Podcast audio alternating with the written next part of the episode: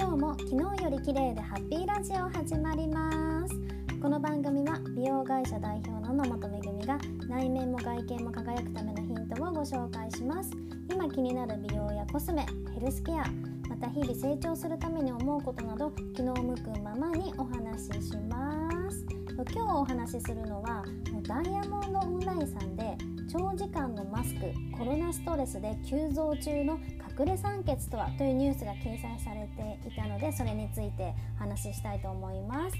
今また新型コロナウイルスの感染者が増えたことで朝から晩までテレビではコロナのニュース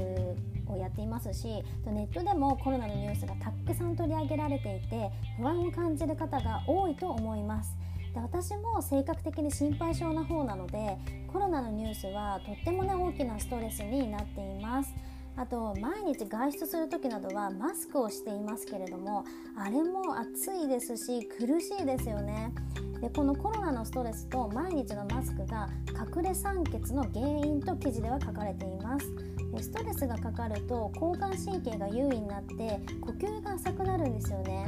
で例えばあのホラー映画を見たことがある方はイメージしやすいと思うんですけども映画に出てくる恐怖から逃れようとしている人ってはあはあはあはって呼吸が浅いですよね。あれと同じようなことが私たちの日常でも起こるんです。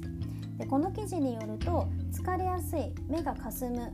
頭痛がする朝起きるのが辛い動悸がするこのような症状がある場合は呼吸が浅いことによる酸素不足が原因かもしれないとのことです。で体内の酸素量が減るとあらゆる体内の組織や器官の機能が低下するだけではなく免疫力も低下するのでコロナにかかりやすくなってしまいますし自律神経のバランスが崩れやすくなります。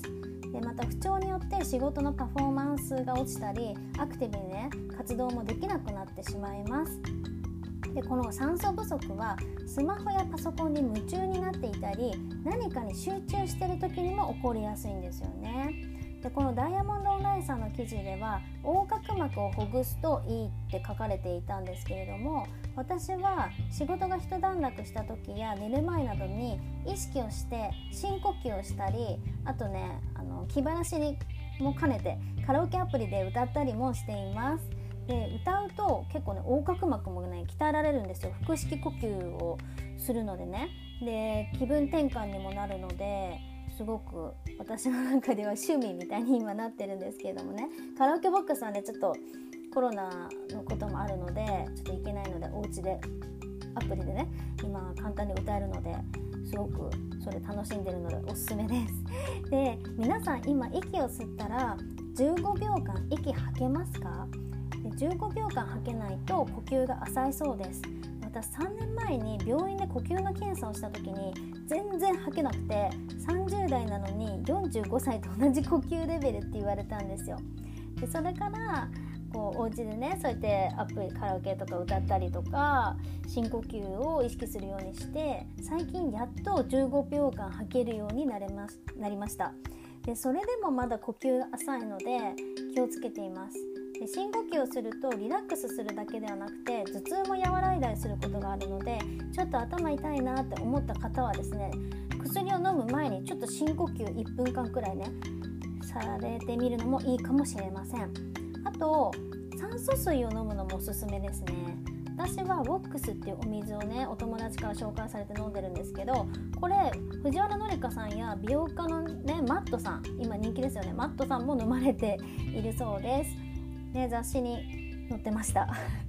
はい。で最近ねなんとなく不調だなとかちょっとコロナで不安感を感じてるなとか思う方は是非これ深呼吸とかね酸素水とか試してみてはいかがでしょうか。はい。ということで今日の配信は以上になります。ご視聴いただきましてありがとうございました。またご質問等ありましたらねお気軽にお寄せください。ではまたね